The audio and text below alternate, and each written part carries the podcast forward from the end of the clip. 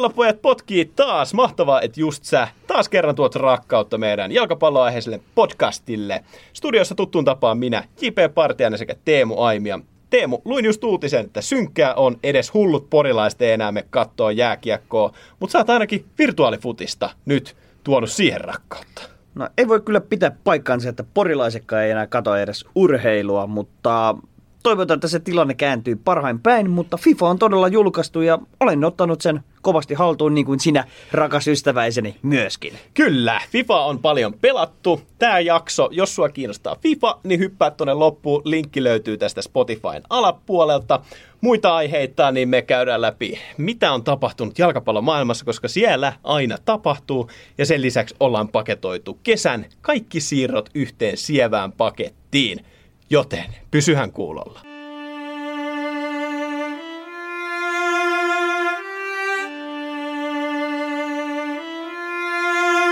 On kaksi asiaa, joita tosimies ei vaihda. Pallopojat. Viime päivinä ehkä eniten uutismaailmassa on puhuttanut se, että Arsenalin maskotti, tämä mikä Arsonosaurus, mikä se oli, se tyhmän näköinen maskotti, niin se sai fudut. No joo, säästää pitää ja maskotti sai sitten lähteä, mutta hankintoja on tullut senkin edestä, mutta ilmeisesti Arsenalin riveissä on kuitenkin pelastava enkeli. no, en mä tiedä voiko Ösiliä enkeliksi sanoa, että sen verran fyffeä se kaveri sieltä ottanut pois, mutta Ösil nousi sitten esille ja otti tällaisen enkelin aseman, että hän voisi maksaa tämän maskotin. Että yrittääkö hän tällä sitten vähän peitellä tätä omaa näkemystä tai sellaista, millainen kuva hänestä on Arsenalin kannattajissa. Mutta mun mielestä se on niinku, se kertoo jo, että mies tienaa ihan liikaa elämässään, jos hän on valmis maksamaan jonkun maskotin palkan. Ihan tosta vaan, että mulla on kyllä pinkkaa, että mä voin maksaa sen maskotin, maskotin palkan. Paljon se, paljon se ottaa? Ai 10 kiloa kuussa, ei se mitään. Mä tiedän tunnis enemmän, niin ot, ottakaa vaan, kyllä mä voin maksaa. Eli oliko tämä niinku enemmän vittuilua sit siihen suuntaan? En mä tiedä, kai sillä on jotain vähän brändi-imagoa koitettu vähän kehittää Ösilin näkökulmasta, mutta on se aika ihmeellistä, että arsenaalissa menee kaikki asiat aika no niin ja näin pelillä, tai pelissä ihan hyviäkin asioita, että täytyy antaa fudut niiden maskotille, niin mielenkiintoinen ratkaisu vähintään. Mutta hypätään maskottiasioista tuonne huuhkajiin ja no huuhkajat ei ihan hirveästi edukseen edustanut tuolla Puolan, Puolan maalla, kun ottivat kuokkaa ihan kunnolla 5-1. Mutta niinhän ihmiset sanoo, että huono kenraali on sitten loistava toteutus, että olisiko tämä nyt se toimintamalli Suomen maajoukkueellekin, että otetaan aika puolelta kunnolla dunkkuu ja sitten kun alkaa noin eurooppa ottelut, niin siellä sitten pelataan kunnolla. No siis mä en ihan ymmärrä että koko järjestelmää, että minkä takia heillä on siis näillä maajoukkueilla nyt viikon sisään kolme ottelua, niin minkä takia sun pitää pelaa jotain ystävyysotteluita, sitten on Nations League ja sitten on vielä näitä jotain karsintamatseja. Että eikö se olisi voinut vaan jättää sille. Se on mun mielestä niin kuin se ja sama, että, että se matsin oli ihan kamalaa, siinä kierrätettiin pelaajia. Ilmari Niskanen sai ihan hyvän, hienon maalin siinä, niin en mä tosta ehkä voisi sanoa hirveästi. Mutta Pohjanpalo oli ykköshyökkäjänä, kun Teemu oli Teemu Aimia. ei ollut aimia. niin ei, ei ollut ketä. Pukkialla on jalkatulehdus, niin Pohjanpalo on alkanut ihan hyvin tuo seurajoukkueurakin. No kyllä, sanotaan, että ura on ihan hyvässä nousu, kiitos, että olisi tai sai Leverkusena näitä jämäminuutteja, mutta sai ihan hyvän siirron Union Berliniin, josta tulee saamaan paljon enemmän vastuuta. Ja kiittikin tästä vastuusta heti ensimmäisessä ottelussa. Tuli vaihdosta kentälle, ehti olla se noin 30 sekuntia kentälle ja iski jo No ehkä vähän tuurillakin, mutta aika taidokkaan näköisen maalin kuitenkin siitä maaliedustalta. No maaliin tekijä maali ja Pohjanpalohan on tunnettu näistä, että hän on supersubi ollut pitkään monessa eri jengissä, niin toivottavasti tuolla nyt aukeisi sellainen niin kuin avauskokoonpanon paikka. Kyllä, se olisi niin isoja minuutteja isoilla kentillä, että se olisi nyt tärkeä se kehityksen kannalta ja saadaan hyvä kilpapari Temelle sinne kärkeen sitten ensi vuoden EM-kisojakin ajatellen. Äijälle juoksuttaa ja sitten sinne kärkeen. Kyllä, kyllä. Meikäläiselle nimenomaan. Italiassa on puhuttanut se, että Juventus vastaan Napolimatsi, niin se jouduttiin perumaan, koska napolilaisilla oli siellä koronavirustartuntoja ja Napoli oli tarkoitus matkustaa tonne Torinoon kohtaamaan. Juventus oli ilmoittanut pari päivää aiemmin, että he ei voi tulla, koska heitä on kielletty, koska on tämä korona-epäilys. Niin Juventus teki taktiset ja meni nappikset jalassa valmiina kentän laidalle, että peli voisi alkaa. Vaikka tiesivät, ettei napolilaiset tule, niin nyt on alustavasti sitten Juventuksella annettu tästä kolme pistettä luovutusvoiton takia. Mitä mieltä olet tästä? No en kyllä hyväksy tätä toimintamenetelmää millään tavalla, että en tiedä onko tarkoituksella sitten haettu, että Juve ottaisi tästä nyt nimenomaan luovutusvoiton tämän koronan siivellä, koska tämä otteluhan itsessään, Juve Napoli, on yksi mestaruuden kannalta ratkaisevia otteluita jopa, niin mielestäni, että ottelu pitäisi vaan evätä ja siirretään toiseen ajankohtaan ja pelataan sitten kunnon futismatsi ja katsotaan oikeasti miehestä mittaa. No siis sehän olisi ehkä niin kuin kaikkien mielestä se loogisin ratkaisu, mutta Italiassa ilmeisesti vähän suositaan Juventusta ja tämähän ei vissi ole vielä virallinen päätös, mutta tämä on niin kuin alustava, että näinhän se menee, että jos joukkue ei saavu paikalle, niin silloin toinen joukkue saa sen kolme bongoa, mutta se, että se perutaan tällaisten, että ei oikeasti voi mennä valtion tota, määräysten takia, niin ei tosta ehkä kuuluisi sitä kolmea bongoa antaa. No joo, tilanne on tietysti uusi nyt tämän koronaviruksen takia, että on tämmöisiä viranomaismääräyksiä, miksi pelaajat eivät saa liikkua kaupungista toiseen. Mutta uskon ja toivon niin, että oikeus toteutuu tässä tapauksessa ja peli pelataan myöhemmin. Hypätään tuonne sosiaalisen median maailmaan ja Manchester Cityin. Siellä no tunnetusti Cityllä ei hirveästi faneja ole, niin he ovat keksineet tämmöisen toimintamallin, että tuolla somessahan pystyy ostamaan näitä seuraajia lisää. Joo. Niin he ovat tehneet niin. et, et Twitter-tilille ovat ostaneet ihan kahisevalla rahalla itselleen seuraajia ja tätä kautta ovat koittaneet boostata heidän näkyvyyttään enemmän. No rahalla saa ja hevosella pääsee. Mäkin itse asiassa törmäsin tuohon uutiseen, niin äh, siis se, heidän tili oli vissiin hetkellisesti saanut ainakin bännit, koska Twitterissähän tämä on kielletty ja sellaisten niin feikkitilien äh, seuraamisen ostaminen sieltä, niin on se hyvä, että nämä reilun pelin säännöt ensin, ensin koettelee siitä ja nyt vielä Twitterkin käy päälle, että ei rahalla voi kaikkea ostaa. No ei, ja sitten Cityn yksi pelaaja vielä, Americ Laporte, niin hän on ollut ihan hauskoissa kohinoissa tuolla Twitter-maailmassa, kun yksi seuraajista oli vain kommentoinut, hei Erik, koska pelaat taas? Ja sitten, en mä ole Erik, mä oon Amerik. Sitten tämä kaveri oli vaan ihmetellyt, että ai jaa, mä luulin, että se on vaan tyylikäs tapa esitellä itsensä, että I'm Erik. Tai sun esittelymuoto. No, siitä sitten parin päivän päästä niin Laporte sitten päivitti hänen Twitter-nimensä vain, että I'm Erik Laporte. Tämä oli kyllä huikea. Mahtavaa siis huumorintajua kyseiseltä her- ranskalaisherralta, että oikeasti vaihtaa sitten sen nimen sinne. Ja siitä oli tullut hirveä, että se on joka tilillä jaettu toi homma. Niin mielestäni hienoa, kun futari lähtee fanien tuollaisten läpäheittoon mukaan. Kyllä, ja tästä saamme sitten Laportille uuden suomalaisnimen. Hän on nykyään Erik Lapualainen. Okei, toi oli jo huono meidän mittasuhteessa. No hyvä, että se sua naurattaa. kyllä, kyllä. Toivottavasti myös jotain kuulijaa. Hyvä. Mut, Oliko muuta settiä vielä? Oli, oli tämä meidän suurin puheenaihe. Mitäs nämä nyt tulokset sulle herättää? Millaisia ajatuksia sulla tulee näistä? Aston Villa, Liverpool 2-7, anteeksi 7-2. Manu Spurs 1-6, Leeds City 1-1 ja se, että Everton on niinku kärkikahinoissa mukana. Niitä Everton on puhtaalla pelillä jopa liika kärjessä. No, onhan noin aika hämmentäviä tuloksia. Ja mä luulen, että se yleisön puuttumattomuus, niin se vaan näkyy noissa peleissä aika monesti tai monellakin tapaa. No joo, siis kyllähän toi selittää paljon, että ei ole sitä fiilistä ja varmaan tarkoitus just sitä, että siellä on sellainen harkkamatsi fiilis enemmänkin. No se on yksi yksi asia, minkä se tekee, että siellä ei ole minkäänlaista meteliä siellä stadionilla. Ja toisaalta siinä on kaksi, se on vähän kaksi piippuja, että siellä ei ole kannustusta, mutta myöskään siellä ei ole painetta. Eli pelit pelataan käytössä vaan niin harkkaottelu fiiliksellä ihan massiivisilla stadioneilla. Ja enkä mä syytä näitä huippupelaajia siitä, että ne on treenannut koko elämänsä sitä varten, ne pääsee pelaamaan isojen massojen eteen merkittäviä otteluita. Niin nyt vaan kohdelampujen alla vähän siirrellään palloa ja se fiilis ei ole ehkä ihan samanlainen, mitä se on edellisvuosina ollut, ja se nyt vähän paistaa läpi noista tuloksista. No se on yksi, mikä, mikä voi hyvinkin olla se iso syy. Mä näkisin, että enemmän, kun mietittiin tuossa ennen kauden alkua, että kun tämä harkkamatsit ja harjoituskaudet, ne on mennyt ihan pipariksi, niin ajateltiin, että isot jengit pysyy isoina. Ja yksi syy tähän olisi se, että isoilla jengillä se pelityyli on pidemmälle viety, joka tarkoittaa sitten sitä, että sieltä tulee enemmän selkärangasta niitä ratkaisuja ja pelityyliä. Niin ajateltiin, että kun kun taktisesti ei voi enää treenata, niin ne seurat, joilla se on syvimmällä se pelityyli, niin menestyisi. Mutta nyt on ilmeisesti käynyt toisella tapaa, että kun taktiikat ja tällaiset niin kuin pelityylit ei ole niin pitkälle hiottuja, niin kaikille tulee virheitä, jolloin tällaiset, tällaiset tulosihmeet niin heittelee joka suuntaan.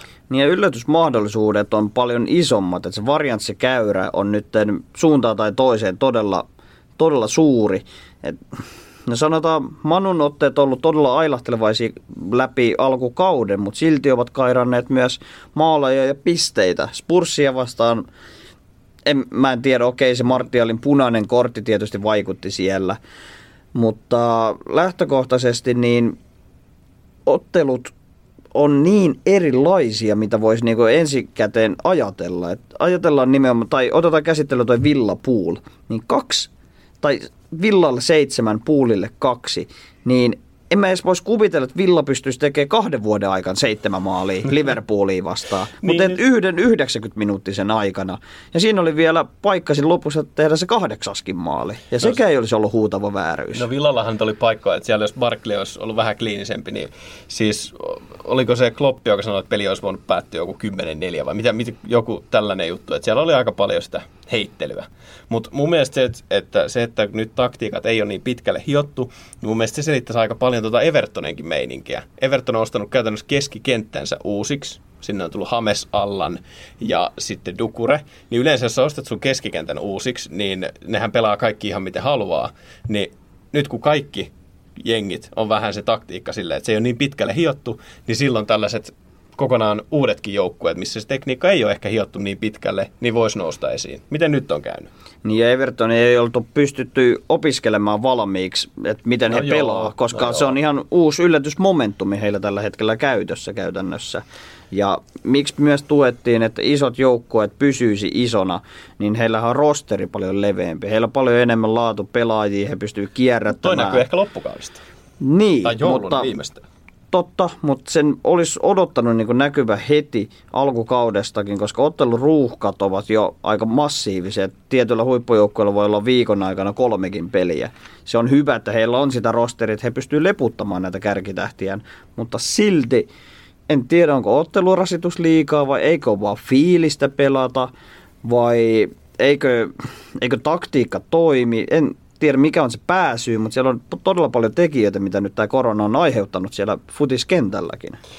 Ja me nautitaan siitä. Maaleja on aina kiva katsoa. Me voitaisiin puhua valioliigasta tunti tässä, mutta koska meillä on käsittelyssä siirtoikkuna ja meillä on käsittelyssä uusi FIFA, niin me mennään eteenpäin.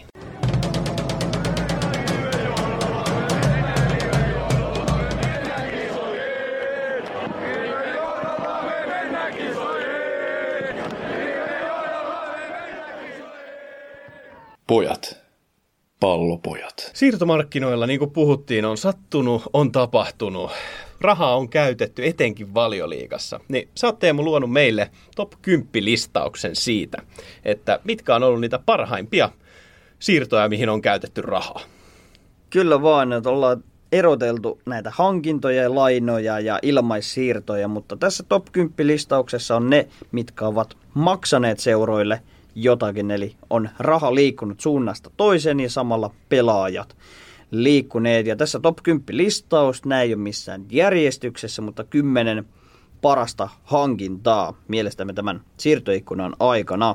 No, anna mennä, anna mennä. Aloitetaan tuolta valioliikasta ja saksalainen niin Kai Havertz, joka siirtyi 80 miljoonalla Chelsea. No mä oon Päh. Musta tuntuu, että Havertzin siirto oli vähän sellainen, että Chelsea oli rahaa käytettävissä, ne halusi tähtipelaajia, niin sitten kun tuli tällainen mahdollisuus, että ostetaan käytännössä paras saksalainen tai lupaavin saksalainen, mitä on, niin ostettiin, mutta hänellä ei ole mitään roolia joukkueessa.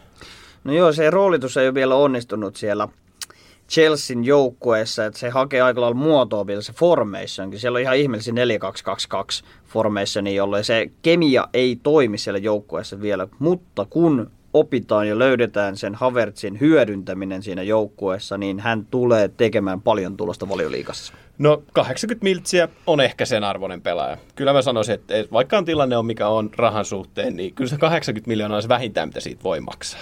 Kyllä. Ja sanotaan toinen markkinahinnaltaan 80 miljoonan arvoinen pelaaja, myöskin saksalainen, siirtyy sitten taas toiseen suuntaan, eli Citystä Müncheniin ja totta kai Leroy Sané.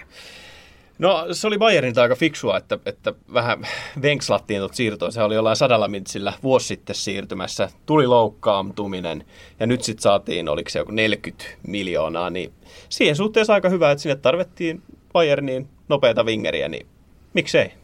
Niin, ei varsinaisesti ehkä ollut tarvettakaan, mutta siellä oli Perisitsiä ja Kutinho siellä vasemmalla ja molemmat oli käytännössä lainapelaajia, niin nyt hankittiin ihan oma, oma poika sinne vasemmalle laidalle. Ja miksei sitten vielä omaa kansalaisuutta kantava kaveri sinne ja on paljon potentiaalia, on ollut ne loukkaantumishuolia, mutta jos vain pysyy kunnossa, niin hänestä tulee ihan pelottavan vaarallinen ase Münchenin hyökkäykseen. Mä kyllä tykkään Münchenin siirtopolitiikasta, mutta siihen päästään myöhemminkin kiinni. Jatkahan listausta.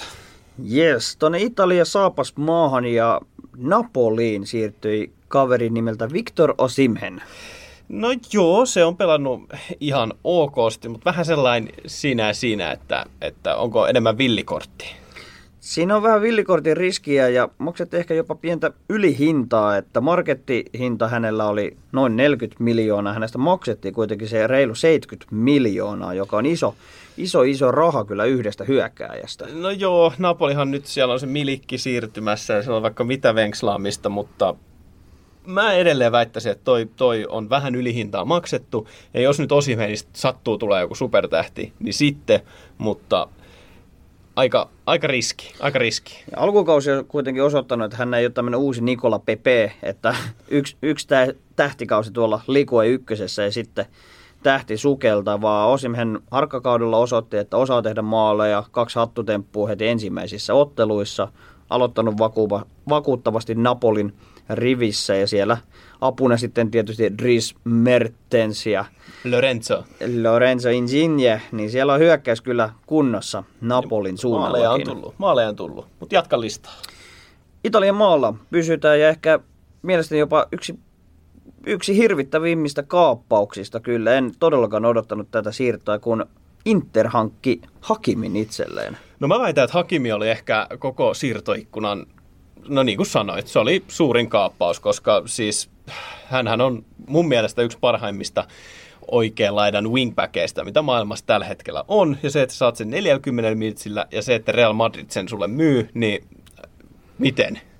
No joo, ja sitten täytyy ihmetellä niin Realin näkökulmasta, tota, koska siellä oikeita laitapakkeja ei ihan hirveästi ole semmoisia maailman maailman tähtejä. Että siellä on totta kai karvajalka.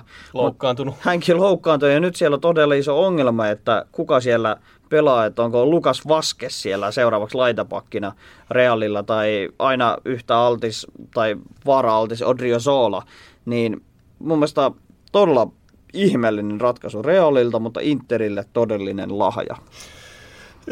No ei voi muuta sanoa. se ei voi muuta sanoa kuin hattua nostaa. No siis, mä, niin kuin, miksei Leverkusen voi nostaa? No joo, rahat loppu. No, niin, ymmärrän, niin. ymmärrän. No Mut siis, ei, sitä ei mä, kai nyt Neverkusen niin kukaan Mutta mä en ymmärrä, että miksi siis Hakimi on sellainen pelaaja, että se nyt sopisi käytännössä kenen tahansa eurooppalaisen suurseuran jengiin. Niin esim. Barcelona, niin miksei se voi nostaa? No ei Rellu olisi kyllä myynyt, totta. Niin, ei olisi viholliselle, mutta no en tiedä, puuliin, vaikka Trentin kirittäjäksi – No, en tiedä. Puuli ei käytä rahaa. Niin, no se on totta. Paitsi se on jotain. niin, kyllä.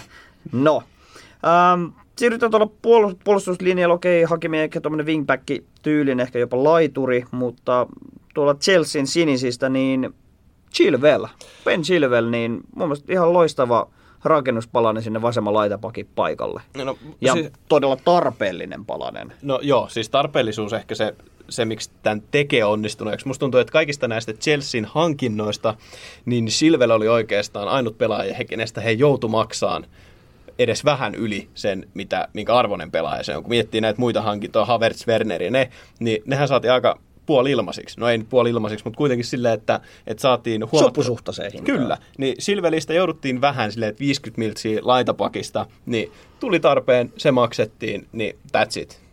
Kyllä, ja hän osoitti jo ensimmäisessä täysmittaisessa ottelussa hänen arvonsa, oli siellä isosti tehoilla. Ja, Ja Jot- hyökkäsi tosi paljon. Niin, ne jotka omistaa FPLssä Chilvelin, niin onnittelut vain valinnasta. Mulla vaihtopenkillä. Mm, sen tiedän, sen takia tämä piikki jotenkin esille. Mutta Thanks. pysytään tuossa vasemmassa laitapakin paikassa ja siirtoikkunan viimeisenä päivänä ehkä No, Hakimin ohella mun mielestä suurimmista kaappauksista ja tärkeysasteella ihan ehdoton nimittäin Teles siirtyy Manchester Unitedin Portosta. Siis ei yhtään manumainen siirto. Tässä oli niinku käytetty järkeä. No joo, ja tämä oli siis, no Luke Shawn otteet on ollut aivan kammottavaa katsottavaa, että ne, jotka seuraa futista enemmänkin, on varmasti nähnyt tämän vuodetun videon, missä De Gea avautuu hänelle kesken spurssipelin ihan täysin kammottava puolustuksen jälkeen, että De Geakin huutasi, että mitä sä teet? Eikö sä taju, mitä sä teet? Että onko sä ihan niinku täys tampio? Siis Luke tälle välihuomautus. Musta tuntuu, että siis se on niinku huikea pelaaja siinä mielessä, että silloin kun hän pelaa hyvin, niin häntä ei huomaa kentällä. Ja sitten kun hän on paska, niin hän on ihan paska. Et siis, Aika hyvin tiivistetty kyllä. Ja, Ja- parhaimmillaankin hän on aika huomaamaton. niin, tai siis ainoastaan, no silloin kun hänellä tuli, no ei nyt mennä siihen, mutta kuitenkin silloin kun hän oli loukkaantui siinä Champeripelissä joskus kaksi vuotta sitten, niin silloin hän oli tosi nuori lupaus ja sen jälkeen ei ole tapahtunut yhtään mitään. Käytännössä Mut, näin. Joo, Telles. Niin en mä nyt näe, että 15 miltsillä niin toi on aika riskitön siirto, että, että avari pelaa ja, ja varmasti olisi mennyt Chelseainkin, en tiedä, että oliko tässä jotain kilpailua vai halusko Chelsea nimenomaan englantilaisen, niin otti Silvelin. Todennäköisesti, koska siellä on niin paljon niitä saksalaisia ja brasilialaisia jo, että pakko olla myös englantilaisia.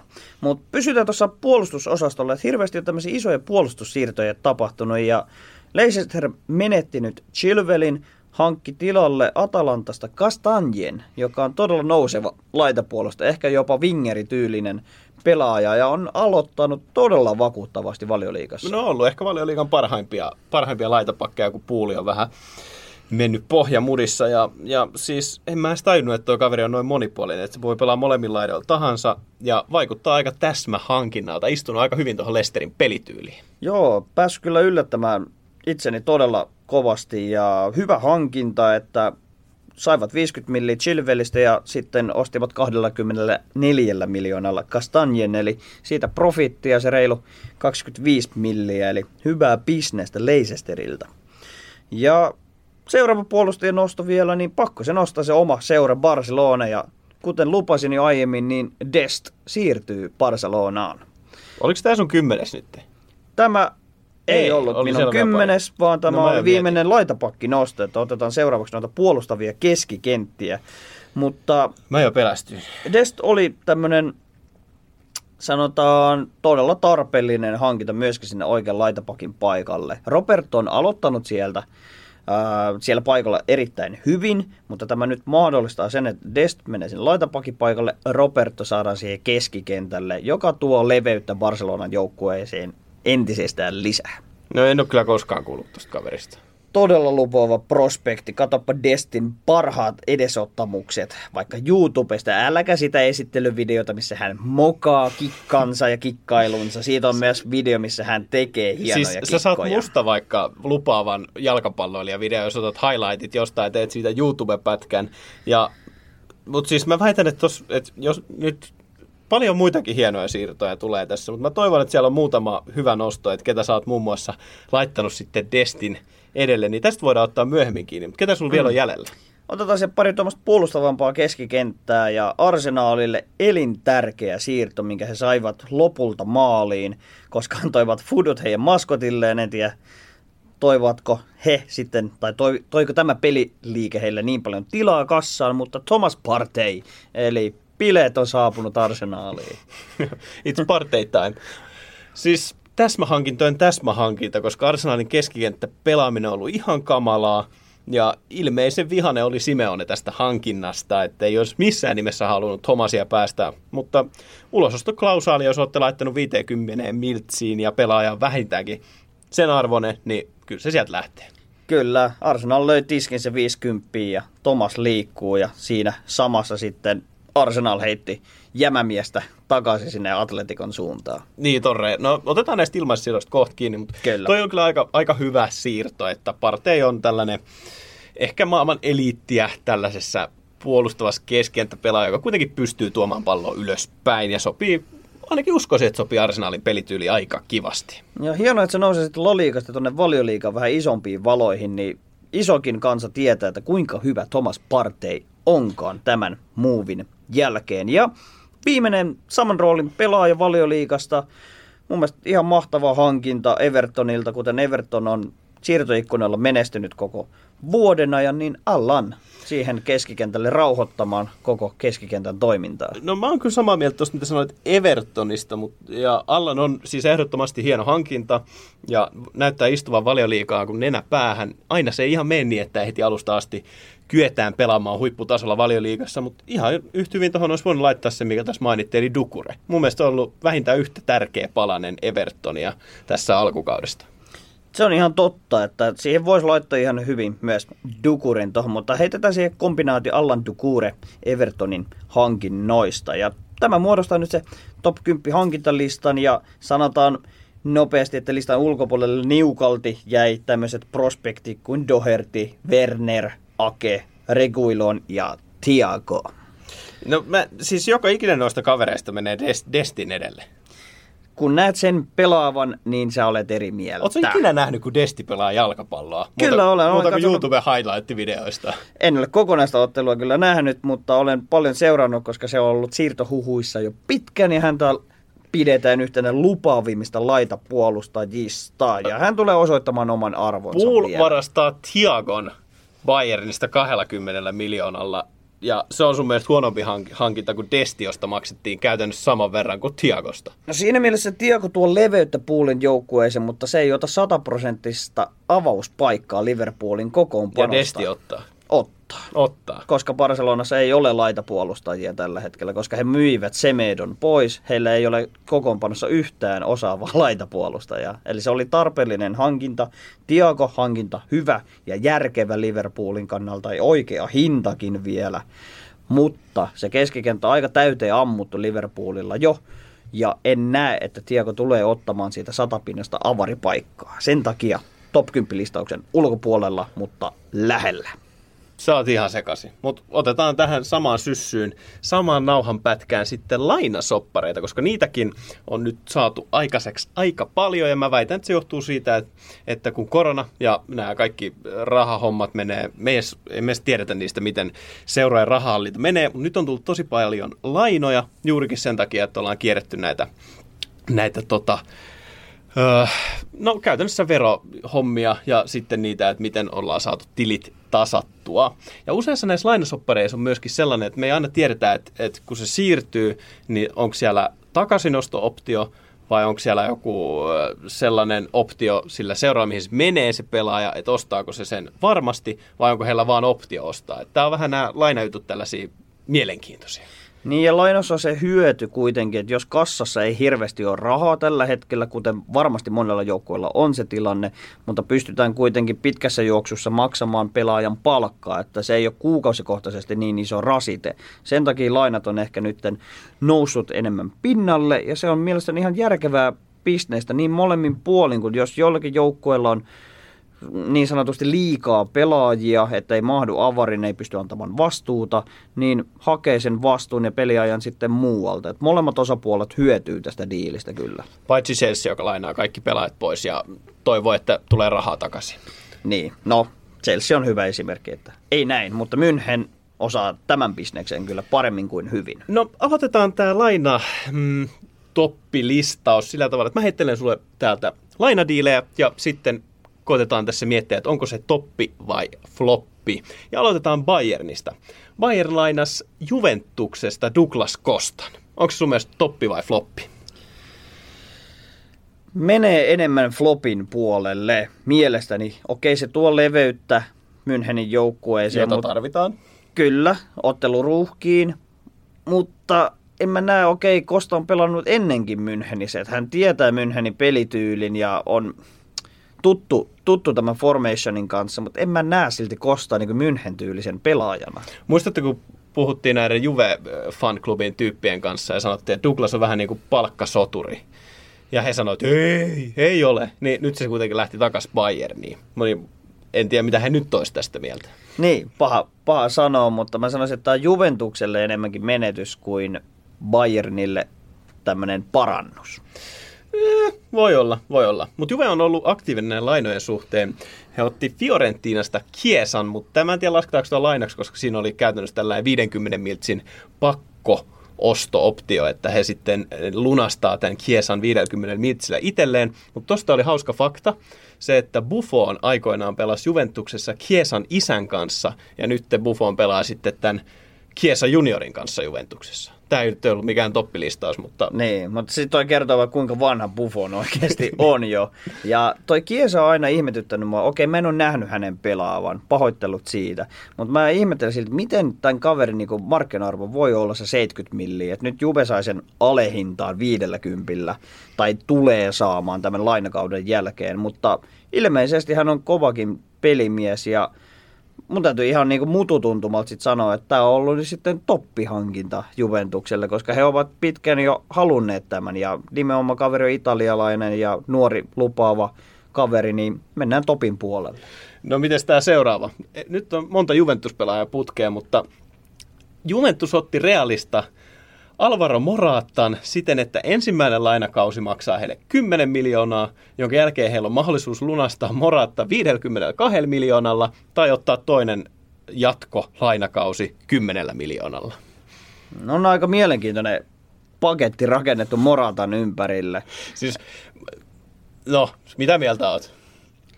Ei, kyllä se on floppi. Mä en, siis- mä, mä en näe, mitä ihmiset näkee Moratassa. Okei, se, se on ikuinen lupaus. Mä lupaan, että se tulee olla ikuinen lupaus. Se tekee aina maaleja, joo, niitä täpinejä siitä maali edestä, mutta ei se ratkaise mitään isoja pelejä. Ja tähän Morata on mun mielestä siis se on joku 500 miljoonaa käytty siirtomarkkinoilla, kun se on reissannut Englannissa ja Italiassa. Ja mä en niin kuin ymmärrä, miten siitä aina ollaan valmiita maksamaan se jotain 50-80 miltsiä.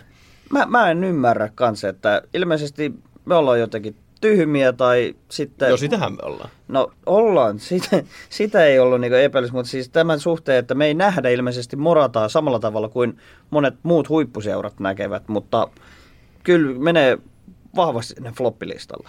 No mites Bailey pu- Spurssi? Toppi vai floppi?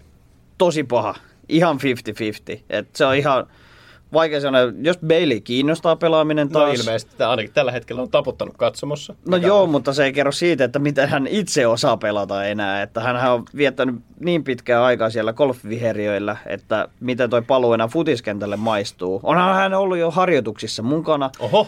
mutta ei niinku oikeasti tiedä, että se voi olla pahimmillaan yksi siirtohistorian pahimmista flopeista. Mä Tai, mä tai, tai sitten kääntyä hieman toppipuolelle. Kyllä Baileylle pitäisi olla annettavaa Mä, Spursille. mä väitän sitä, että, että ihan sama vaikka Bailey ei pelaa sekuntiakaan, niin hän on toppi, koska siis toi on vaan Tottenhamilta tuollainen hauiksen näyttö, ottaa oman pojan takaisin, joka on he, heidän seurassa tehnyt taikoja aikoinaan. Niin ihan sama mitä tuossa käy, niin mä veikkaan, että Spurssi ei hirveästi häviä siinä rahallisesti. Mutta eihän se ole hirveästi Belin urankaan kannalta niinku hirveän mukava, että palaa uran? oma, omaa kotiseuraansa istumaan vaan katsomoon. Eihän siitä hyödy kukaan. No onko Bailey nyt, mitä, eihän se niinku tehnyt yhtään mitään viimeisen kahden vuoden aikana? No se on totta, koska hän on penkitetty tai vaan ollut katsomossa, mutta silloin kun hän on pelannut, niin hän on tilastollisesti ollut yksi Real Madridin historian parhaimpia pelaajia ikinä. En joo, jos tämän koko jutun ottaa, mutta mä, siis mä väitän, että toi on hyvä. Ja mä, ainakin siis, onhan se kaikille valioliikaystäville hyvä, että näkee Beilin valioliikassa. Uskoton niin, että se on toppi. Mä haluan uskoa niin.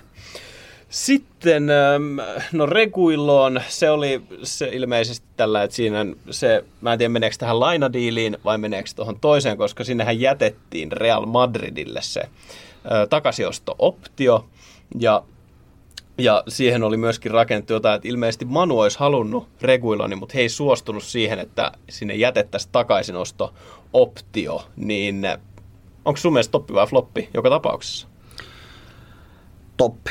Toppi. Mitä katsoi Sevillan pelejä viime kaudella, niin Regulon on todella aggressiivinen pelaa sinne ylöspäin ja hänellä on paljon annettavaa valioliikatasolle. Valioliikassa pelitaso ja pelinopeus on kehittynyt, Regulon pystyy siihen vastaamaan ja sanotaan Tottenham kaipaskin ehkä vähän pelinopeampaa laitapakkia. Mutta mieti, mieti tota Tottenhamin hankintoja. Siellä Murinho, joka niin vannoo tällaisen perinteisen neljän puolustuslinjan tyyliin, ja he on ostanut kaksi hyökkäävää laitapakkia, Dohertin ja Reguiloni. Se on kyllä todella hämmentävää. Sitten siellä on toppareosastolla, siellä olisi kaksi niin kuin, kun ne on lihapäätä, että Sanchez ja Tanganga. Tanganga. Se on, niin, se on mielenkiintoista. Saa nähdä, mitä, miten Spursin loppukausi menee. Mutta sitten, Moting. Moting siirtyy PSGstä Bayerniin ja puhuit tuossa Bayernin erinomaisuudesta. Niin nä- näkeekö taas Bayern jotain, mitä me ei nähdä? No, pakko nähdä, koska Moting, niin sanotaan PSGstäkin monta videoa, kun hän pystyy blokkaamaan sanotaan vielä omien pelaajien laukauksen siitä maaliviivalta niin, että hän laukoo tolppaa ja itseäänpäin ja päätyraajasta yli. Ja se on niinku Moting, jonka minä tiedän. Ja en, mä, mä en näe niinku mitään järkeä tai roolia tuolle kaverille tuossa joukkueessa, että ihan puhdas floppi. No sitten on näitä ilmaisia siirtoja. Mun mielestä täällä on paljon, paljon mielenkiintoisempia juttuja, niin mitäs mieltä oot siitä, että sun rakkaasta Barcelonasta Rafinha siirtyi ilmaisella siirrolla Pesgiin? Rafinhan kannalta hyvä juttu. Hän ei löytänyt missään vaiheessa itseään sieltä kentältä oikeastaan Barcelona pelivuosinaan pelasi vaan oikeastaan kupinotteluita ja semmoisia merkityksettömiä otteluita. Et vähän ikävää, että Rafinha joutui semmoiseen asemaan Barcelonassa ja toivotaan hänelle hyvää jatkoa tulevaisuuteen. No mitä, se, mitä luulet, että siellä PSG on tarjolla? Paha sanoa. Paha sanoa. Toivottavasti ei joudu sielläkin penkille. Et siellä on No varmaan Ander Herreran kanssa pääsee kilpailemaan peliajasta ja mikä on sinänsä jo hämmentävää sanoa, että joutuu Herreran kanssa kilpailemaan peliajasta, mutta näin todennäköisesti tulee olemaan, mutta ei, ei se ole iso menetys ainakaan Barcelonalle tämä. Selvä. Seuraava, tästä vähän juteltiinkin, niin äh, Munier Dortmundi ilmaisella siirrolla. Toppi vai floppi?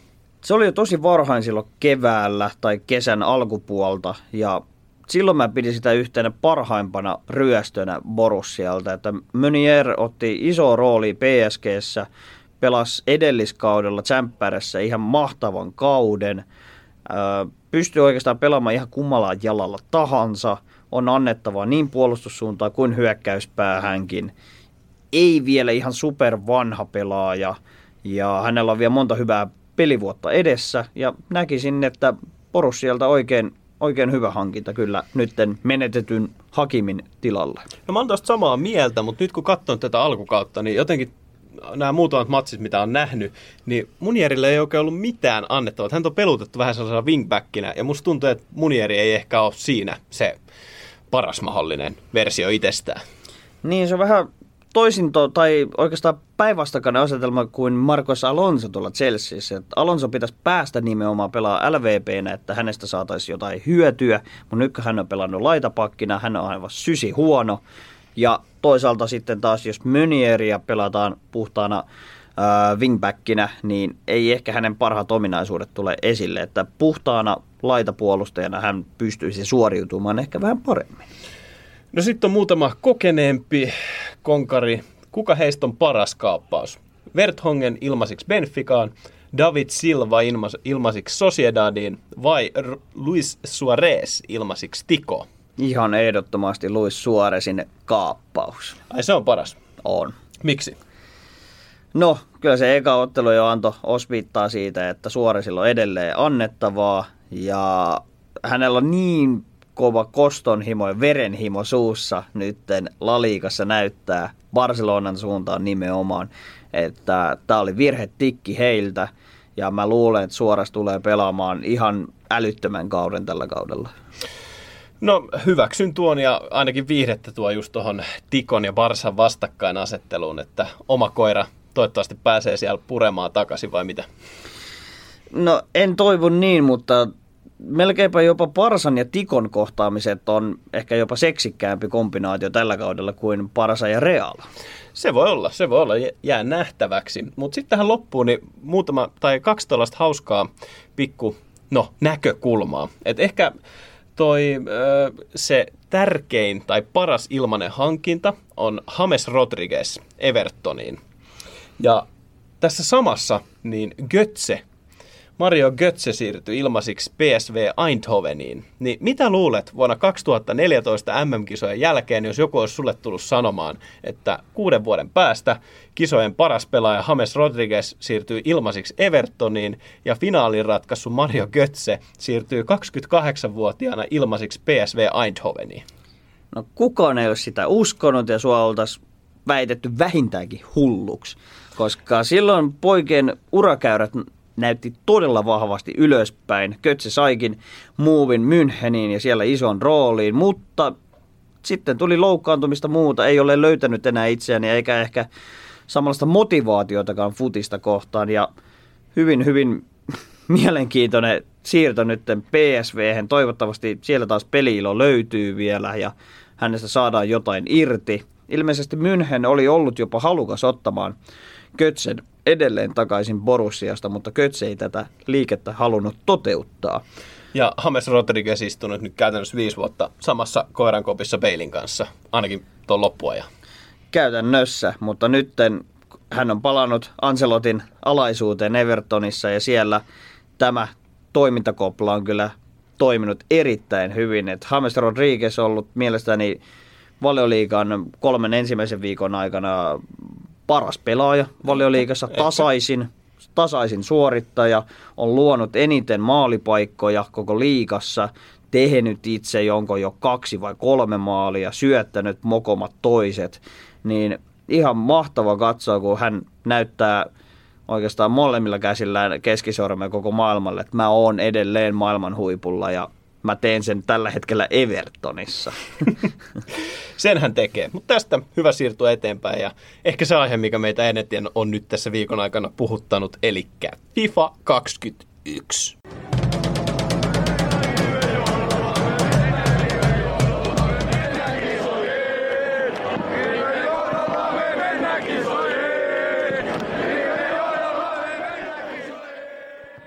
Pallopojat. Ei. Vielä lisää vaan pallopojat. Erinomainen. Ja nyt on ainakin meille, no, virtuaalijalkapallon ystäville niin toinen joulu. Nimittäin FIFA on julkaistu ja me luvattiin, että maanantaina tulee FIFA-spesiaalijakso. jakso mutta niin kuin ollaan tässä muutaman kertaa jo sanottu, meillä on tulossa pikku pikku FIFA-yhteistyötä podcastin osalta.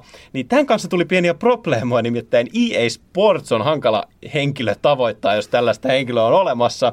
Ja meidän tilit ei toimi niin kuin pitäisi, mutta nyt ollaan saatu toimimaan, ollaan päästy pelaamaan ja me kerrotaan sulle kaikki, mitä tarvii FIFA 21. Ja siellä on paljon asioita, mitä tarvitsee tietää, että saadaan toi 21 joukkue toimimaan. Siellä on paljon samoja juttuja kuin 20 mutta siellä on muutama korjaus tullut, ainakin tuonne puolustuspäähän. Ja siis parastahan, aina kun FIFA tulee, niin kaikki striimaajat ja asiantuntijat sanoo sen, että joo, tänä vuonna Space, Spaceille ei, ei ole niin paljon merkitystä.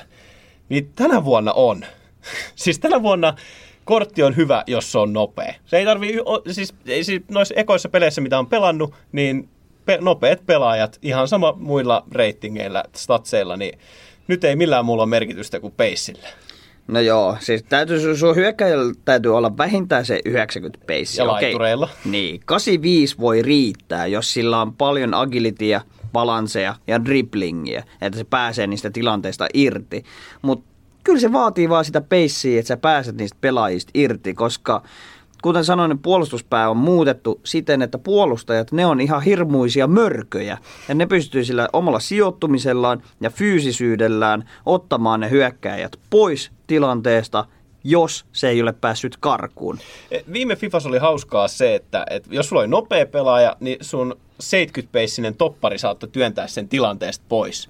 Niin nyt on ihan eri juttu, että, että jos sulla on pappe, juoksemassa läpi, niin yksikään toppari, vaikka sillä olisi 85 peissi, niin ei häntä torppaa siitä tieltä. Mutta se, mihin tämä sitten johtaa, on niinku se, mitä sanoit, niin se, että se puolustajien mörköisyys käytännössä tota, korostuu, ja siellä etenkin se defensive awareness on yksi sellainen key statsi, mitä kannattaa myöskin topparilla katsoa, ja syötön katkot ylipäätään. Kyllä, ja itse mitä teen aika paljon kun FIFAa pelaan. Mä teen paljon semmoisia yksi kakkosia ja seinäsyöttöpelejä ja pyrin tekemään näitä läpisyöttöjä sinne puolustuslinjan taakse. Ja jos tässä pelissä onnistuu tekemään läpisyötön sinne puolustuslinjan taakse ja sulla on nopea kaveri, sitä ei tule ikinä ketään ottamaan enää kiinni. Ja jos sulla on vielä semmoinen hyökkäjä, millä on vähintään neljä tähden weak footti, niin sä voit vaan päättää, että laitako sä se täysillä etuyläkulmaan vai sijoitatko takayläkulmaan. Niin helppoa se on. Ja edellisessä Fifassa nämä etutolppavedot oli se, että käytännössä aina vedettiin kohti etutolppaa. Ja tässä Fifassa sekin toimii myös, mutta nyt on tullut ehkä vielä tärkeämmäksi osaksi se shotpoveri. Et tuntuu, että jos sun pelaajalla on viimeisten lisäksi shotpoveri hyvä, niin se on ihan sama minne se vedät, niin se menee maaliin, jos on ympyrä pohjassa. Kyllä, finishing ja shot power, jos on yli 90, niin siitä boksin tietämiltä ja varsinkin boksin sisältä joka ikinen veto menee sisään, jos ei pakki pääse blokkaamaan sitä. Ja oikeastaan ne samat kulmat, mitä, mitä maalinteossa, niin ne on pysynyt samana siellä boksin sisällä, mutta boksin ulkopuolelta, niin itse en ole ainakaan ainuttakaan maalia vielä tehnyt. En ainuttakaan. Mä luulen, että siihen on vähän lisätty sitä varianssia, että miten ne laukaukset kohdistuu sieltä boksin ulkopuolelta. Eli on tärkeää päästä siihen boksin tuntumaan, ehkä jopa mielellä sinne boksin sisälle, mikä vaatii sitä, että sinne mennään mahdollisimman nopeasti nimenomaan läpisyötöillä, koska jos se jää siihen veulaamiseksi ja siihen pyörittelyksi sinne boksin ulkopuolella, sanotaan noin kolmessa kympissä, niin kyllä mä uskaltaisin sanoa, että vastustaja, jos sillä on yhtään järkeä, niin silloin puolustavat keskikentät ja topparit semmoisia mörköjä, niin se kikkailu loppuu aika lyhyen. Että tullaan vaan ja torpataan se äijä pois siitä tilanteesta. Ja oikeastaan toi tilan tekeminen hyökkäälleen, se on ahvistuksen pysynyt samana, että edelleen ballrollit, heel to heel vai mikä tämä tää kikka oli, ja Kyllä. muutkin tällaiset kikat, niin edelleen samat kikat toimii, mutta nyt niitä pitää osaa käyttää. Joo, ja dragback toimii edelleen, mutta se on tehty vähän vaikeammaksi. Nyt täytyy painaa L1, R1 molemmat pohjaa ja vetää tattia taaksepäin, koska se oli se viime FIFAn ihan ylivoimainen harhautus. Sitä on tehty vähän vaikeammaksi, mutta sen kun opettelee ja osaa taas hallita, niin siitä on todella paljon hyötyä. No siinä tilan tekemisessä siitä on hyötyä, mutta sekin on paljon hitaampi kuin viime vuonna. Eli pitää osaa ajoittaa noin kikat paljon paremmin. Mutta se mikä musta tuntuu, niin Five Star Skillerit, niin nämä viiden tähden tota, kikat, niin ne toimii jostain syystä paljon paremmin kuin yleensä. Viime Fifassa niitä ei niin tullut käytettyä. Se on ihan totta. Harmi, että itse en osaa hirveästi skill moveja. Siinä olisi vielä paljon parannettavaa. Että itselle toimii, jos on vaan peissiä ja vähintään neljä tätä weak foot, silläkin saa jo paljon tuhoa aikaa. Mutta jos on sellainen pelaajalla viidetetä skillsit, dribbling sinne 90 tienoilla, niin ongelmia tulee olemaan näiden pelaajien kanssa. Ja tähän ongelmaan on löydetty ratkaisu, nimittäin uusi power tackle on tullut puolustajalle, jos painaa L1, oliko se R1, jompi kumpi, ja painaa ympyrän pohjaan, se tekee sellaisen nilkkojen vääntö tappo taklauksen. Niin sitä kannattaa kokeilla. Se on aika hauska, mutta siitä tulee aika usein papari tai rankkari, niin sekin täytyy osata ajoittaa. No se on ihan hyvä, että on lisätty tämmöisiä ominaisuuksia, koska ennen se on, sanotaan, ehkä noussut hieman tuo V-käyrä, kun on itse juoksemassa läpi tilanteessa ja selkeästi vastustaja vaan rämpää sitä ympyrää ja hän saa tehdä niin, koska siitä ei ole tullut rikettä ennen ja hän on voinut rikkoa niin pitkä, että hän saa sen pallon tai sitten se rike vihelletään sieltä, mistä hän on aloittanut tämän rämpäyksen, mutta nyt ei ole enää sitäkään mahdollisuutta olemassa. Ja kulmat ja keskitykset on virallisesti tullut takaisin. Nyt voi tehdä päämaaleja, nyt voi tehdä kulmista maaleja. Mä voin rehellisesti sanoa, että viime vuonna ekan FIFAn, niin jouluun asti koitin tehdä kulmista maalia, en saanut silloin ainuttakaan, niin mä en viime FIFassa sen jälkeen tehnyt kulmia, vaan vedin aina lyhyenä, niin viime FIFassa mä en tehnyt ainuttakaan kulmapotkumaalia suoraan, ja nytten mä oon tehnyt niitä neljä kappaletta, ja ainoat matsit, mitä mä oon pelannut, niin on ne sijoitusmatsit, josta muuten voitin kaikki. Se oli aika kova suoritus kyllä teikäläiseltä. Ja mieti, neljä, kautta, neljä kulmamaalia viiteen matsiin Fifassa. Kyllä, ja sä teet sen vaan niin, että lauvoit täysille etutolppaa kohti. No käytännössä eka pelaaja keskellä, alakierre ja sellainen pelaaja, joka osaa vetää sisäänpäin kiertävän ve, tota, keson, niin se menee sisään.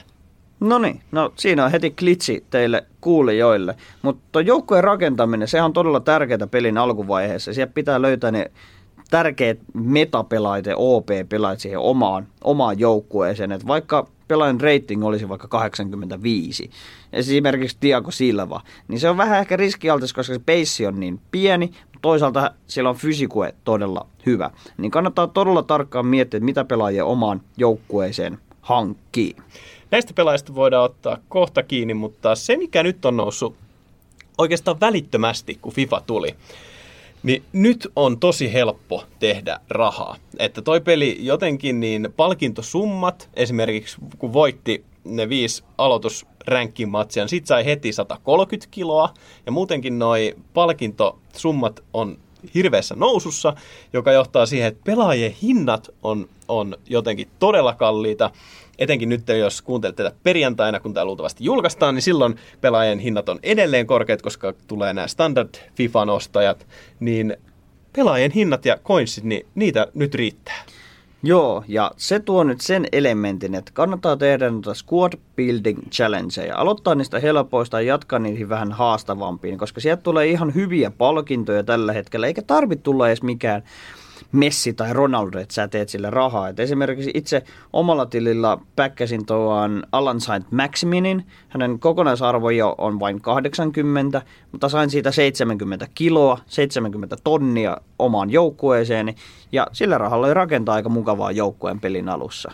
Ja oikeastaan niin kuin sanoit, niin on SPC-hinnat, niin mitä pidemmälle FIFA menee, sitä enemmän ihmiset tajuavat, mitä pelaaja siihen tarvii, ja niiden hinnat nousee. Koko ajan porukka saa enemmän rahaa, niin jos sulla on rahaa pankissa, niin kannattaa välittömästi tehdä ne SPC niin nopeasti kuin vaan mahdollista. Toki sun pitää saada eka tiimi, jolla sä voit edes vähän pelata, jolla sä niin pystyt kilpailullisella tasolla pelaamaan tuossa silleen, että sä nautit, niin sitten heti ekana tee SBC. Ja jos tuntuu, että sun joukkue ei ole semmoinen, että sä pärjäisit netissä rivalsiotteluissa, niin pelaa rohkeasti vaan mieluummin niitä squad battleja vaikka viikko tai kaksi.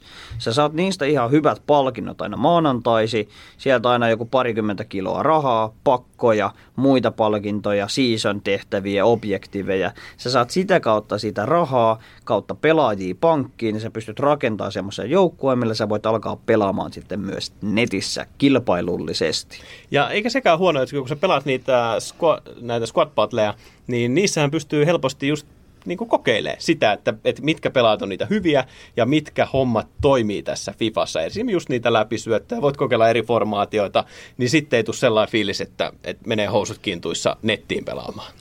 Joo, ja sitten siitä Rivalsista vielä sitten päivitetty versio Weekend Liiga. Joo, tulee niin, kylmät väreet, kun sanot jo Se on aina mahtava fiilis pelata Weekend Liigaa. 30 ottelua viikonloppuun ja se on kyllä täynnä iloa, surua ja vihan purkauksia aina nämä, nämä sessiot. Et me ei todennäköisesti ensimmäiseen viikonloppuliikaan vielä osallistuta, mutta seuraavaan tullaan jo osallistumaan ja toivotaan, että silloin olisi mahtava Team of the Week ja saataisiin hyvät red pikit. Ja totveista puheen ollen, niin ollut aika mahtavat totvit nyt tämä ykkönen ja kakkonen jo. Joo, ja nyt täytyy tähän väliin sanoa, että se on pieni, pieni pelko perseen alla, nimittäin kun sanottiin, että pelaajilla on enemmän coinseja, mikä näkyy jo nyt markkinoilla, ja nyt nämä ekat totvit on ollut ihan käsittämättömiä, että siellä on ollut aivan mielettömiä pelaajia, mitä kohta sanotaan, niin tämä nyt näyttää pahasti siltä, että FIFA jatkaa siitä, mihin viime vuonna jäi, eli pelaajien reitingit tulee räjähtämään, ja jos tätä mukaan mennään eteenpäin, niin veikkaan, että jo jouluna niin alkaa olla se, että kaikki pelaajat on 90 reitingejä. Et veikkaan, että tänä vuonna saattaa FIFA lopahtaa. Mielenkiinto aikaisemmin, ellei FIFA, anteeksi, EA keksi jotain fiksumpaa. Niin, se on vähän uhka ja mahdollisuus. Toisaalta totta kai se on hienoa, että sulla on paljon erilaisia superpelaajia, 90 reittin, kaikkia mahdollisia erikoisversiokortteja. On Footmasia, niin, Footmasia, Halloweenia, ja Totvia ja Future Starsia ja mitä kaikki. Mutta se on, se on yksi tämän pelin suola, mutta se on toisaalta myös sitten ongelmakohta, koska siinä menee helposti sitten maku, että kaikilla on semmoinen supertiimi koko ajan ja se Se voi muodostua jossain vaiheessa ongelmaksi, mutta tässä vaiheessa peliä sehän on ihan vaan mahtavaa, että tulee näitä inform-kortteja sellaisista pelaajista, joita käytännössä yhteisö haluaa.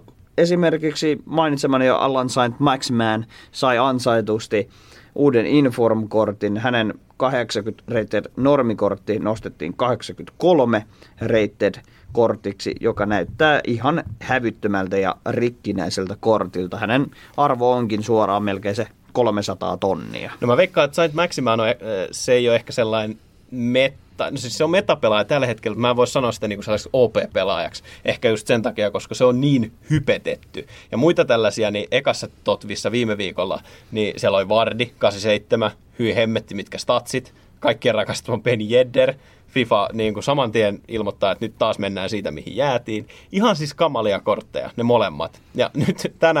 Ja tässä, kamalalla tarkoitetaan, että todella kauniita. No, no kauniita, joo, mutta myöskin se, että ne hinnatkin on niissä ihan järkyttävät, että tollaisia kortteja, mitkä käytännössä on ollut vuosia aikana sellaisia, että jos katsoo esimerkiksi esimerkiksi Vardin Informin statseja, niin sille kun lätkäset, lätkäset Dead Eye päälle, niin silloin 90 pace, 81 driblingi, 86 shooting, joka nousee niistä, niistä tota Dead Eye puolesta, niin toi kortti on sellainen, mitä olisi voinut aikaisemmin jo käyttää vaikka tammikuussa vielä.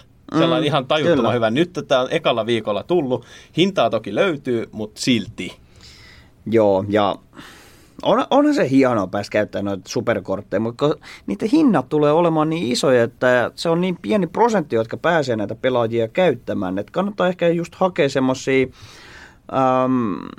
ei niin suosittuja kortteja, mutta silti mukavia käyttää. Et yksi nyt Totvi kakkosessa jo mainitsemme on me James Rodriguez, okei, ei ole nopea pelaaja, 58 peissi. Mutta se ei voi olla todella hauska käyttää ei muuten, käytistä. koska hänellä on passin 88, dribbling 88, shooting 88.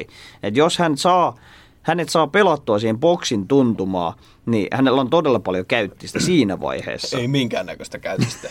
Sä voit käytännössä tehdä sillä tavalla, että sä juokset sait Maximällä kulmaa, pistät kakkosen pohjaa, suojaat palloa ja odotat viisi minuuttia, että Hames on saapunut sieltä Ei, omalta puoliskolta. Kyllä, kyllä se hiipii sieltä siihen pelipaikoille, mutta sanotaan sitten, se ratinginkään ei ole edes niin tärkeää. Sitten on vaikka Harry Kanein uusi Inform-kortti, 89, ei ole käyttistä, koska Harry Kane, hänellä on kaikki muu ihan loistava, shooting ja dribbling ja passing, mutta kun se peissi on vaan se 70 ja sitten toinen ongelma, että hänen agility ja balance on vain noin 70, niin se jätkä ei pysy pystyssä siellä kentällä.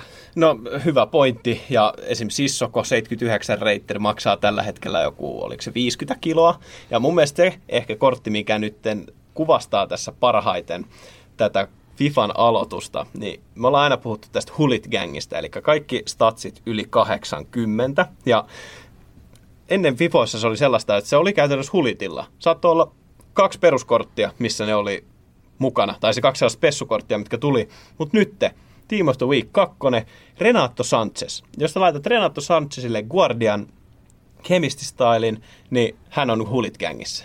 Niin. Ja maksaa 70 kiloa.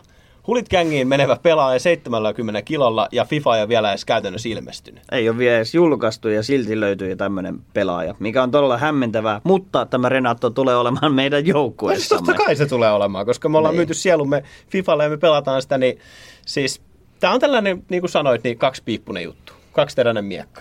Viharakkaa, viharakkaus suhde. No se on aika hyvin sanottu. Mutta sitten niitä metapelaajia, niin No, voidaan täältä muutama poiminta ottaa sellaiset pelaajista, jotka maksaa käytännössä, otetaanko mikä rajaksi, alle 5 kiloa, about kaikki. Joo, alle 5 kiloa, että on helposti saavutettavissa olevia pelaajia ja silti käyttökelpoisia tässä uudessa pelissä. No, mikä sun ensimmäinen nosto olisi? No mä voisin ottaa tuolla Ajaksissa on paljonkin semmoisia pelaajia. Joo. Ja käytössä ihan jopa Hollannin liigassa. Mutta otetaan sieltä vaikka Laituri ja David Neres. Joo. Tämä ja prassi. Alle kaksi tonnia taitaa olla hinta. Kyllä, noin kahden tonnin hinnalla. Ja ihan mahtava kortti, että tarpeeksi pacea, tarpeeksi driblingia. Hänellä on hyvät linkit olemassa, koska on brasilialainen. Ja todella käyttökelpoinen pelaaja. Kolmen tähden weak foot, ehkä pieni ongelma, mutta viiden tähden skillit pelastaa aika paljon. Ja sitten sanoit siitä Hollannin liigasta, niin siinä samassa seurassa, niin no, la, nyt oli viime Fivassa Qu- Quincy Promes, taisi olla left wingeri, nyt on laitettu Kamix. Ja hänen hinta vähän korkeampi 3700, mutta pace on melkein 90, shooting 80, ja sehän riittää meille, ja 5 star skilleri, neljän tähden weak foot, niin sen siihen vierelle, niin avot. Se toimii kyllä itsessään jo aika kovasti. Ja sitten sinne oikealle laidalle voi laittaa ajaksin toisen brasilialaisen, Antoni. Aa, ja joo, se, joo. se on ihan loistava kanssa skillit, neljä tähteä. Ja hänellä on outside food shotti myös treittinä, hintaa 1300. Ei juurikaan mitään, peissi kuitenkin puhtaasti suoraan jo 90, dribbling 84. Ihan hävyttömän näköinen kortti, että mä en tajua miksi tää on niinku vaan tonnin tää jätkä. No ehkä pelaat haluaa niitä erikoiskortteja. Samoin voidaan miettiä tällä hetkellä toi PSV Eindhovenin kärki, Maleen. 78 rating, 90 pace, 77 shooting ja käytännössä menee Quixel hinnalla. Eli jos haluat hyvän alkutiimin, niin esimerkiksi Hollannin liigasta. Sieltä on ihan hyvä lähteä rakentamaan. Ainakin sitä hyökkäyspäätä. Ja sieltä saa todella hyvät vihreät linkit, niin sen puolustuspään voi sitten taas rakentaa ihan oman mielen mukaan. Haluaisin nostaa oman lempi pelaajani strikerin positiolta. Olen omaa tiliäni myöskin vähän käyttänyt tässä FIFAn alussa. Niin brasilialainen Alex Teixeira. Klassikko. Kyllä. Jo Kiinan, vuodesta 95. Kiinan liikasta noin viidellä tonnilla irtoaa tämä neljän tähden weakfootti, neljän tähden skilleillä oleva brasilialainen peissi 93, shooting ehkä vähän alle, tavoitetason se on vain 76, mutta sen saa chemistry stylilla korjattua. Dribbling 81 ja takoo paikasta kuin paikasta maalin. Mä voin sen luvata. Ja siihen vierelle voi laittaa vaikka vanhan kunnon hulkin. Kyllä, Hulkki toimii siinä kaverina, 80 rated, saa kans tonnilla, tekevät superlinki ja siihen superlinkki-yhtälön voi myös näitä Kiinan brasilialaisia heittää esimerkiksi Renato Augusto, Paulinho ja Taliska. No esimerkiksi sitten yksi, mikä kans on hyvä. Tämä on vähän mielenkiintoinen nimittäin Musa Dembele, 81 rated, peissi vaan 81, shooting 79, mutta sille kun pistää Hunterin, mikä muuten maksaa tällä hetkellä vaan puolitoista kiloa, ja jos haluaa sijoitella, niin Hunterikortti on ehkä sellainen, mihin kannattaa, koska veikkaan, että kohta sen hinta on taas perus neljä kiloa. Mutta Musa Dembelelle sellainen, niin siinä on käytännössä jo sellainen Tuolla voi pari kuukautta pelailla. Fysikue 83 ja se takoo maaleja kanssa aika kovaan tahtiin. Tuolla esimerkiksi niin taisin tehdä montakohan maalia niihin sijoitusotteluihin. Joka pelissä ainakin kaksi. Kyllä, ja siellä vingereiksi sitten voi laittaa Ranskan liikasta esimerkiksi Oniekuru ja Martins. No sieltä löytyy niitä lihapäitä, jotka osaa kyllä, juosta. osaa juosta kyllä lujaa. Mutta jos sinne puolustuspäähän saa antaa jotain vinkkejä, niin mä itse olen rakentanut tuolta Belgian liigasta mun puolustuslinjan ja siellä on ihan hämmentäviä tämmöisiä superkortteja, että mielestäni jopa yksi pelin parhaimpia toppareita tässä vaiheessa. Clinton Mata. Ei varmasti sano mitään nimenä, mutta katsokaa vaikka Footpinistä tämän kaverin tilastot. Hänelle kun lyö vielä Anchor Chemistry Stylin, niin aivan järkyttävää katsottavaa hänen tilastot. Ja voin sanoa, että pelissäkin toimii ihan mörön, mörön tavalla, niin kuin olen tässä jo monesti tuonut esille. Että tämä Clinton Mata, niin hänen peissi topparina on 87, defensin 86 ja physical 86. Täysin meta-pelaaja. Ja maksaa joku tonni. Alle tonni. Joo, sitten siellähän on se toinenkin, mitä, mikä sulla oli jengistä, tämä Buta. Joo, Buta, portugalilainen laitapuolustaja.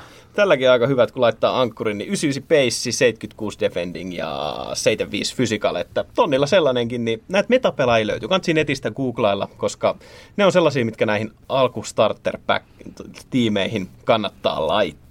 Ja tuon Motan saa linkattua hyvin Mignoletillä superlinkillä. Ai Vaikka että. on Liverpoolin tämmöinen vihattu pelaaja, niin FIFA alussa on hyvä, on todella pitkä, onko jopa 193 ja tekee superlinkin tämän Clinton Matan kanssa, niin vahva, vahva suositus. Onko meillä vielä Fifasta sanottavaa? Ainakin nautittu on. Nautittu on. Perjantaina virallinen julkaisu tosiaan, että pääsee kaikki pelaamaan tätä uuden uutukaista peliä ja mä toivon todella, että jokainen ottaa tämän nyt omakseen ja lähtee kehittämään omaa futtitiimiään parhaaksi mahdolliseksi ja toivottavasti saadaan rakennettua niin tällaisia etäpelipäiviä, että pystyy vaikka haastamaan meidät pallopojat tässä kyseisessä pelissä. No, että muun muassa tällaisia ja muita pikkukivoja FIFA-satsauksia on meiltä tulossa sinne suuntaan. Näistä myöhemmin lisää. Ensi viikolla taas luultavasti tulee samanlainen jakso, 50-50 oikeata futista ja sitten virtuaalijalkapalloa. Mutta siihen asti niin ei muuta kuin pitäkää hauskoja FIFA-hetkiä. Se on morjes!